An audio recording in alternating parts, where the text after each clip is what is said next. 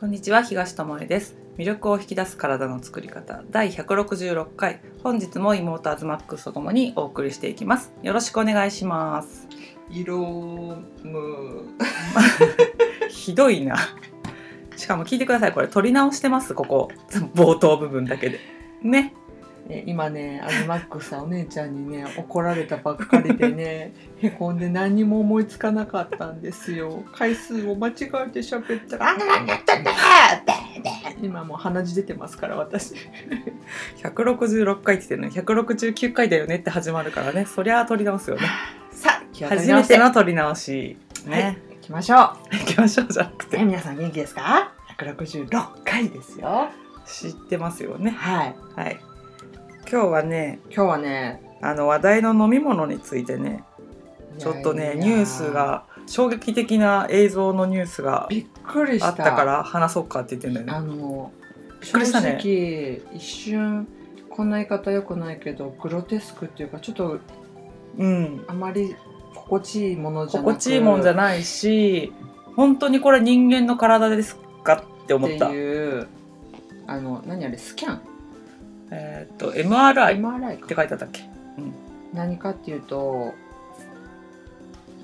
タピオカ。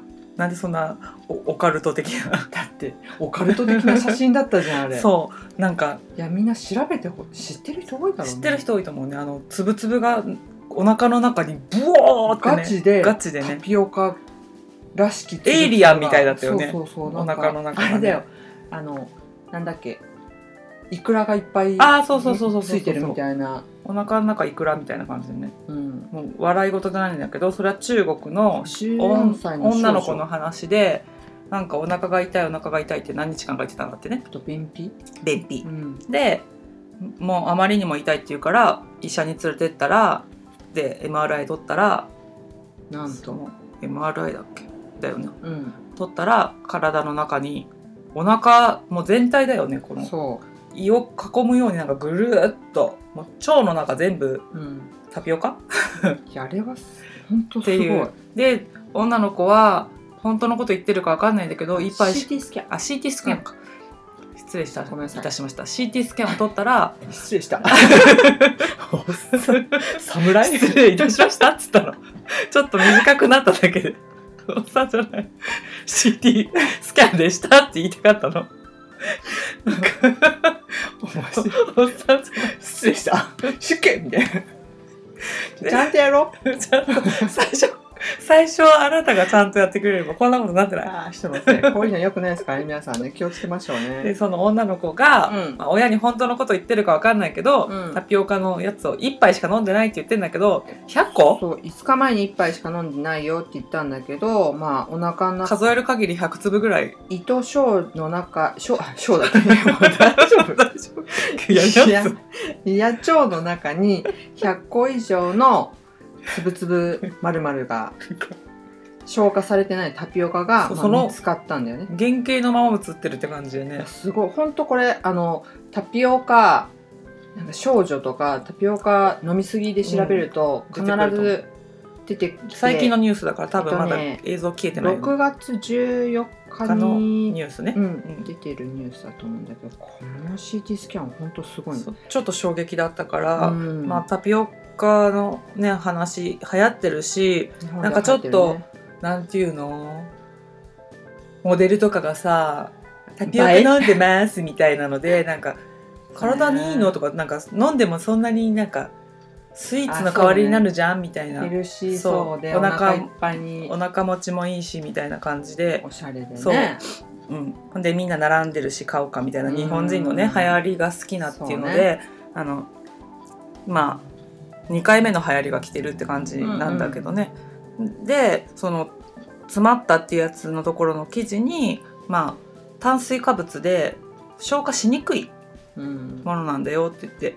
で特に、まあ、中国の話だから分かんないけど中国のそのタピオカの原料となるものもちょっと日本で売ってるものとはちょっと違うっぽくて、うん。まあ怪しいもので作ってあったかもしれないし、うん。中国の話だからちょっとねっていうお腹に詰まったのかもねっていう話もあったんだけども実際に調べてみるとあのやっぱり芋なんだよね原料がね。そうなんですあのつぶつぶね。でんぷんなんでんぷんで加工してあの形になってるってこと。ああいう食べ物だと思ってる人もいるかもしれない。やあのつぶつぶでできてるって思っちゃう、なんかお豆みたいのをさ煮たらさチチアシードみたいなのがさ勝手に水分含んでプルンってなってると思ってるかもしんないけども、ね。ああいうパール状のなんていうのボール状に加工して、まあ使いやすいようにしてあるっていうのかな。で芋だから色はもともと白なんだけど皆さんがイメージするタピオカって黒じゃない？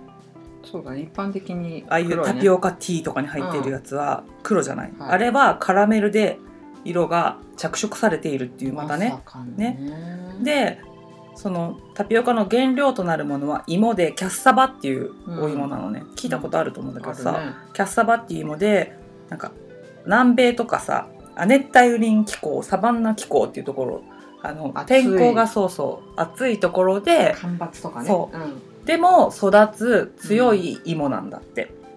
うんであの日本ではその芋には有毒な成分が入ってて、その有毒な成分っていうのがシアン化合物っていうものが入ってるからそれが取り除かれたものじゃないと輸入しちゃダメっていうので、うん。発酵させたりすることでその成分を除去できるらしいの加工する段階で。うん。でそれを抜いた毒素を抜いたシアン化合物っていうものが抜かれた状態の、まあ、タピオカの元となるものが、うんうんうん。キャッサバが日本に輸入が許可されてるからそれが入ってきてる。うん。でそれをタピオカにするために加工がされてる。うん。だからそのキャッサバのその芋の部分だよね。だから根っこみたいな芋って根っこじゃん。うん。の部分を、からでんぷんを取ってでんぷんを取るってことはさあの片栗粉みたいなのを想像してもらえばいいからさ、サラサラの粉になるわけ、うんそれをまたパール状にね粒状に加工してうんうん乾燥させてその粒状にしてからまあ輸出される輸出っていうかちゃちゃあの流通される、うん流うん、流通されてみんなはそれをグツグツ鍋で煮たりして、うんまたプルンとした状態に戻して食べてますよっていう、うんうんなんかああいう食べ物じゃなくてあれは加工された状態で、元は芋であって、うん。有毒なシアン化合物ってものが入ってる芋なんだけどそれを抜いて日本にはうん入ってきてますと、うん。だから生の状態で日本に入ってくることはない。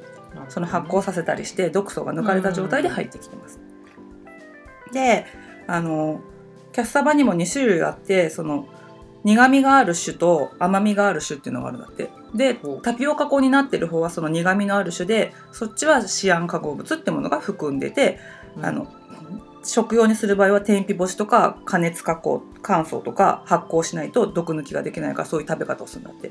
で一方その甘みっていうのがある甘み酒っていう方は甘味酒っていうのかな？方は蒸したり茹でたりさつまいものように食べれるんだって。だから南米の人がお芋キャッサバ食べてますよっていうのはこっちの芋の状態のやつを食べてますよって主食にしてる。けどそのわざわざ乾燥してタピオカみたいなのを食べてるんじゃなくてその甘さ控えめなさつまいもみたいなのを調理して主食として食べてます。種類がそう種類が違って。でまあそうやって輸出されるのもそのめちゃめちゃ悪いなんていうの天候干ばつ地帯でも取れる、大量に取れるうん。栽培法がもう確立されてるからもうまあなんていうのお金に換えれるからねそういうものがまた流通させられてるのかもしれないけども現地の人はそっちを食べてるんじゃなくて、うん。まあ、甘みがある種のうん。シアン化合物っていうのが入ってない種類の方を食べてるんだよってことね。うん。とね。はい。芋であるからうん。炭水化物が多い。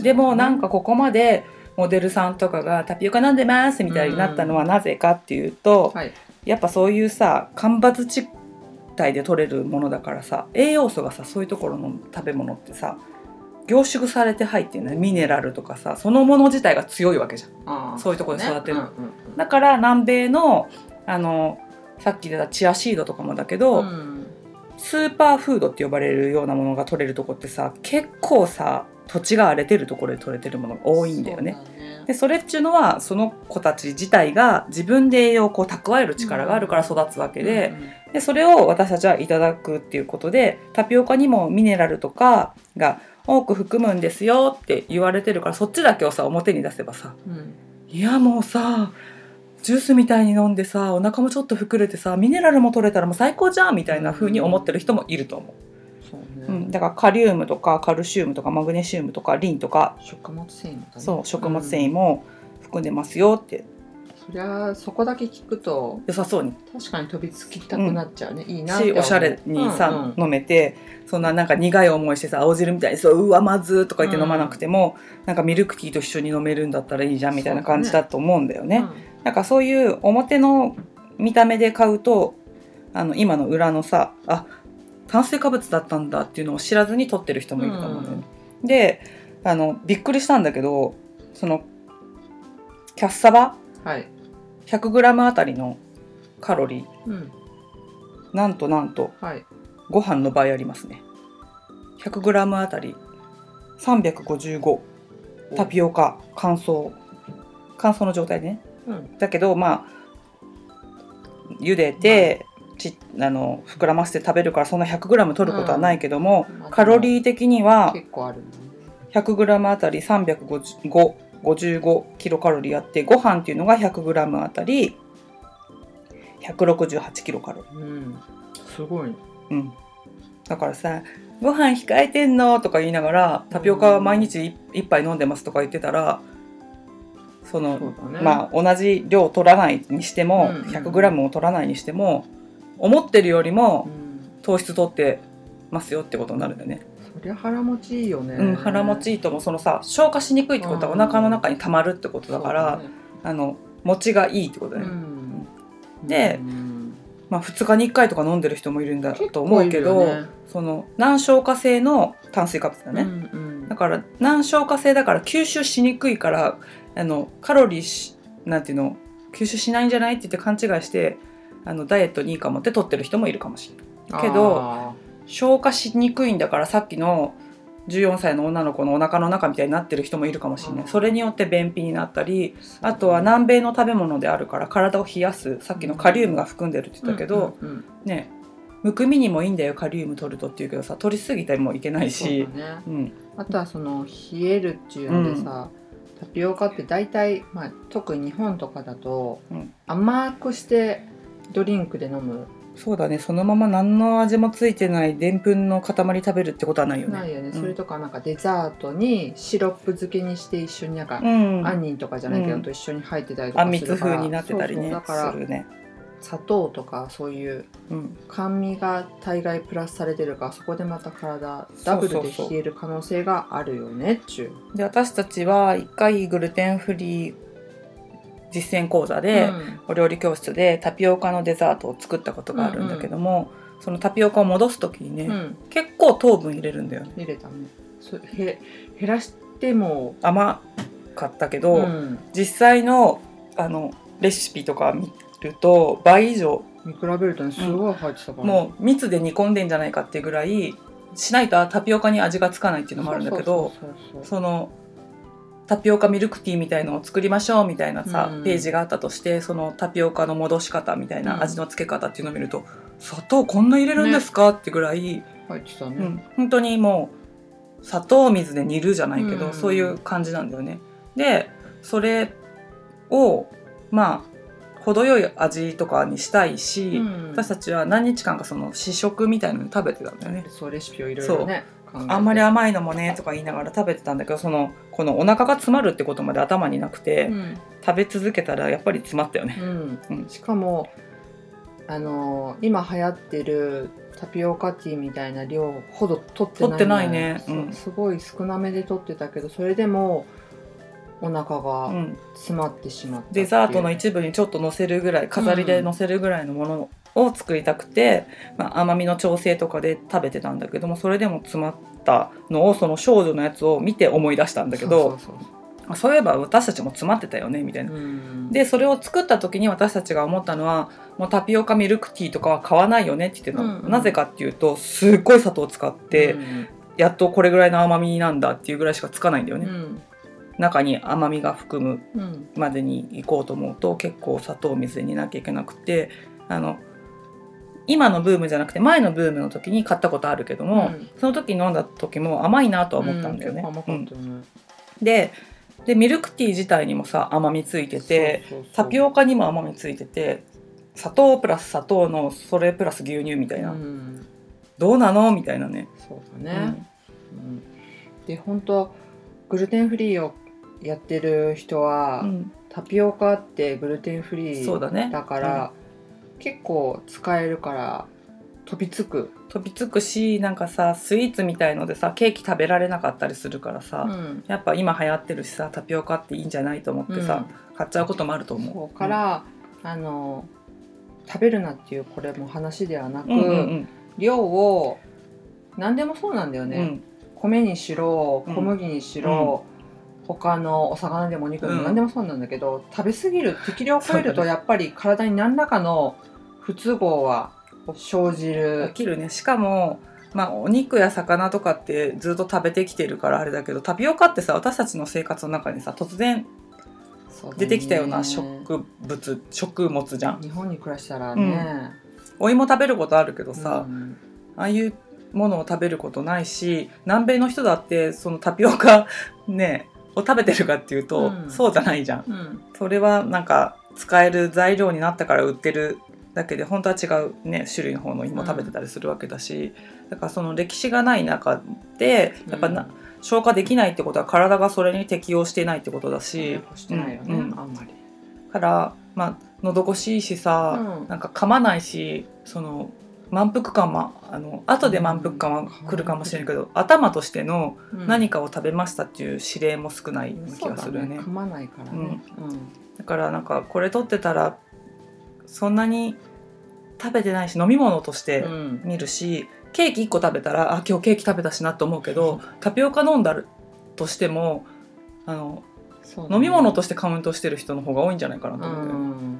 そうなるとプラスのカロリーになってませんかって、そのうんダイエット目的で取ってる人ってそんなに多くはないと思うけど、なんか他のもの食べるよりいいじゃんって言ってケーキを置き換えてタピオカにしてた場合とかそうやって落とし穴にならないといいなと思ったし、お腹が詰まることもあるし特に女の人好きじゃん。うん。で女の人って便秘がちな人が多いでしょ、うん。だからそうやってさまたさお腹を詰めるようなことになったらさ嫌じゃん。お腹詰まらせるそうそうよなことね。つ詰まらせるようなことになったら嫌だから、まあ、知って知った上でそう適量飲むにはねそうそう。って思う。けどしそうやってカカラメル色素とかで色がつけてあるよとか、うん。そうやって添加されてるものがあるよっていうことも知っといてもらえたらいいかなと思うけどね。そう。白いやつもねタピオうカん。パール、うん。あの漂白されてるやつを見たことがあるんだよね、だからそれもあのティーとして売ってる場合はどうなってるかもわかんないからしょうがないっていう余か計さ見れないじゃん。そう。だから何を飲んでるか分かんないようね。ん。だからまあ自分でねそうやって作る時があるんだとしたら、うん。またしっかり裏を見てもらうのとそういうね都会とかでは特に今ボボボボってお店できててうん、どこでも手に入ると思うのでし若い子だったらさ学校帰りにとか言ってさ、うん。毎日取っちゃうこともあるだろうからまあうるさいよって言われるかもしれないけどお親御さんが聞いてたらこういうニュースあったの知ってる？とか、うん。お腹が詰まりそうになったらしばらく飲むのやめてみたらとかっていうのとか、ご飯と同じぐらいカロリーがあるかもしれないよっていうのを言ったら、え？みたいになるかもしれないじゃん。そうだね。だって一食と変わらないやつを毎日ね飲んでたらって一食も増えちゃってる。そう4食食べてることになったりしてたらねびっくりする話だからさ。ねコンビニでも売ってるもんね今。そうだねあのなんていうの保存効く感じでね、うんうんうんうん。だからああいうさなんていうの保存効かせるようにするためにはさどうなってんだろうと思うんだよね。でブニョってなっていかないじゃ、うんん、なんかねもうドロドロしていかないから。粒のままプルンとした状態を、食感を残すために何か加工は施されてないのだろうかと思うけど、うん。そうそうそそうなんですよ。そういうあの流行るものってう、うん、なんて言うんだろう。さっきねたまたま見た人のブログに書いてあったのが、ミーハーは人を滅ぼすって書いてて まあ流行りに乗るって、うんいいことでもあるとは思うんだけど、そればっかりを追ってる人ってまあミーハーじゃん。うん。うん、そそうね。するとやっぱり自分を見失いがちだったりも、時代に乗るっていうのと流行を追うっていうのは違うことだからね。う。ん似てるけどね、うん、似てるけど違うじゃん。その硬い頭で昔の考えでいるっていうのとさ、うんそのみんながキャーキャーキャーっていうものだけを追い求めてこれ流行ってんのあれ流行ってんのって言ってさ毎回会うたびに違うダイエットしてる人とかいるじゃん、うそれはさやっぱ身を滅ぼすよね、そうそう。うん。体はずっと危険を感じ続けることになるからやっぱり、うんうん。なのでやっぱりね自分の体の反応を見てその、流行りだし美味しそうだしっていうのもものすごくわかる。わかる。うん。けども取ったら体の様子を見てみようっていう体と約束をしてほしいなとはそうね、うん思うんでごまかさないでそれ取ったらまあタピオカに限らず何か自分にとってあんまり必要じゃないなって思うのものを取ったら次はそれをフォローする食事とかをね心がけてもらったらいいんじゃないかなと。そうね、うん。あとはあの私たちは作ってみたから分かったことっていうのもあったから、うん。あの興味があったらそうどういう作られ方をしてるんだろうっていうのを今だったら自分が実際に作らなくてもあの調べてみるだけでも、えーこんな動画とか見たらね。うん。糖分入るの？とかって思ったらそのちょっと帰りに飲もうかなってちらついた時にああんなに砂糖が入ってるんだ。じゃあ他のものにしようかなとか、お茶にしとこうかなって思えるかもしれないから、うん。そうやってあの作られていく過程を知っとくっていうのも、うんあの一つの自分を止めるうん。抑抑制するなんか材料にもなるかなと思うんだよね。だから作ってみるとあのなんていうの意外に簡単にできるんだってものもあるし、うん。逆に言えばこんなにいろんなもの入れないと作れないのかっていうものもあったりするから、うん。そういうのもあの知るっていう点では知ってて損することはないからさ、ね、作れる作れないじゃなくてねその知っておくっていうのも大事かなと思うしそのタピオカドリンクのその市販されてるものがあるならば、うん。その後ろをちょっと見てみる、うんうんうん。そしたらカロリーとか載ってるじゃん、さあびっくりするようなカロリーかもしれないし、うん。炭水化物のとこ見てもらったら糖質とか見てもらったらえー、みたいな感じかもしれない。添加物とかもね。そう添加物とかも見てもらって、うん。それで飲みたいものだったら飲んでもらってうんうん。全然いいし、一1回ぐらいいいやっていうねこともあるしまあ流行りだからねみんなと一緒に飲んでみようっていうのもありだと思うからね、はい。うん、そういう感じでねうん。やってもらえるとねいいよね。はい。100粒もお腹にためないように。本当、あれを一度見とくとはい。ちょっと 引くかな。とは思いますね。鳥肌が立ったのでね私はね。うん、特に日本に住んでなくてこれを聞いてくださってる方はあの知らない可能性も高いと思うので、うんうん。ぜひ調べてみてください。う。ん、ということではい、タピオカドリンク飲みすぎてませんか？っていうね、話でしたね。ではい。材料とかを知ってうん、それからどれだけ取るかっていうのをね、あの決めてもらったら、うん。後で「うわーやりすぎた」っつってうん。自分を責めることもないし、お腹痛いよって言ってね泣かなきゃいけないこともないし、うん、うん。その子はね下剤で出したっていうことだったのでそういうね科学的な処理をね体に施さなくてもいいと思うので気をつけてみてください。はい、ということで今日はここまでです。ありがとうございました。ありがとうございました。